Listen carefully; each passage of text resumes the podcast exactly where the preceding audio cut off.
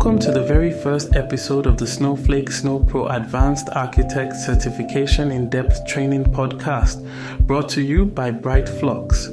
I'm your host, Yakub Abdul Hakim, a proud certified Snowflake user. Today, we're diving deep into the fundamentals of Snowflake account design, an essential topic that forms the backbone of any efficient Snowflake architecture.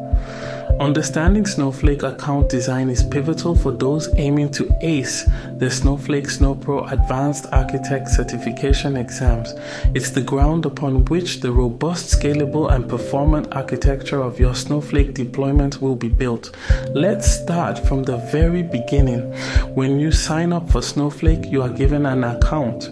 This account is your gateway to all the Snowflake services. However, the design and configuration of this account hold critical importance in how efficiently and securely you can manage your data. One of the first considerations in account design is choosing the right cloud provider and region. Snowflake is available on AWS, GCP, and Azure. Each of these platforms offers distinct features and advantages. Moreover, selecting an appropriate region is not just about latency, it also pertains to data sovereignty requirements and potential cost savings. Next, let's discuss the importance of warehouses and databases in your account. Warehouses in Snowflake are virtual compute engines that execute data processing tasks.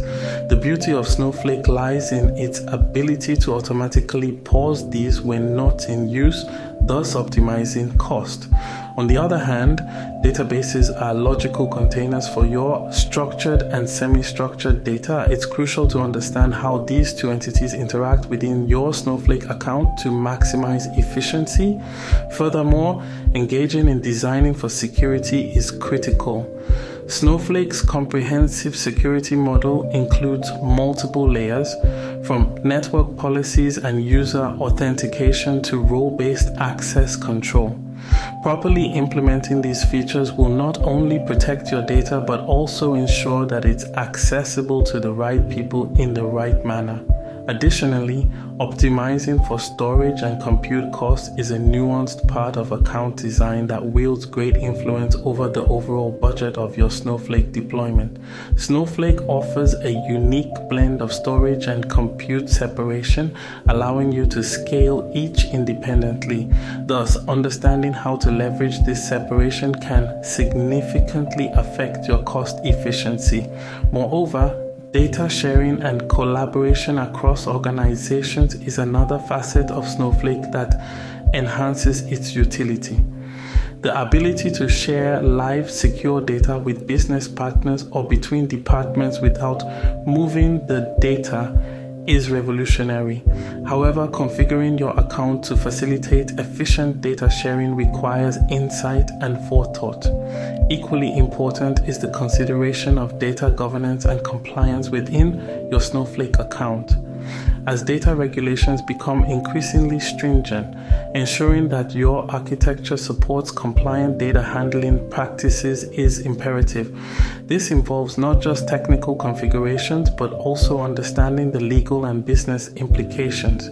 Throughout this episode, we will explore these topics and more, delving into their intricacies and examining best practices.